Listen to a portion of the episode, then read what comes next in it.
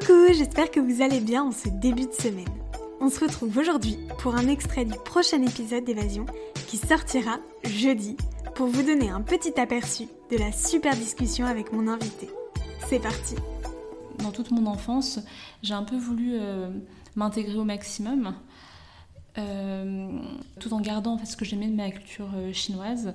Et du coup, c'est vraiment ce que j'ai fait petit à petit. Mhm. Et c'est pour ça que j'ai décidé en fait d'aller à Shanghai faire un, mon premier échange quand j'étais en école de commerce. J'ai choisi Shanghai parce que déjà je voulais apprendre le chinois. Je parlais pas le mandarin, je parlais qu'un dialecte avec mes parents. Mhm. Donc j'avais, enfin, je voulais vraiment peaufiner mon mandarin et, euh, et surtout je voulais découvrir la Chine par moi-même parce que en fait euh, je connaissais que la, la, culture chinoise par les yeux de mes parents Mhm. et du coup c'était euh, assez réduit. C'était voilà un environnement très familial avec une, des codes qui sont liés en plus à la région d'où viennent mes parents. Donc c'est une ville qui s'appelle Wenzhou au sud de Shanghai et je connaissais rien du tout du reste de la Chine alors que c'est un pays immense, euh, limite c'est un continent. Et j'avais vraiment besoin, je pense, de retrouver mon propre rapport à cette, euh, à, à cette euh, culture.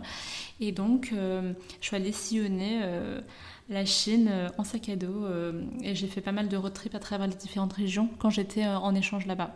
Et ça, ça m'a permis de vraiment renouer avec euh, la culture. Euh, plutôt de le, de le, comprendre en fait avec mes yeux et, Mhm. et, pas les yeux de mes parents et ça c'était super important en fait que je me fasse mon propre avis et euh, c'est là où en fait j'ai vraiment découvert euh, la cuisine. Voilà, j'espère que cet extrait vous a plu et on se retrouve jeudi pour découvrir cette belle évasion.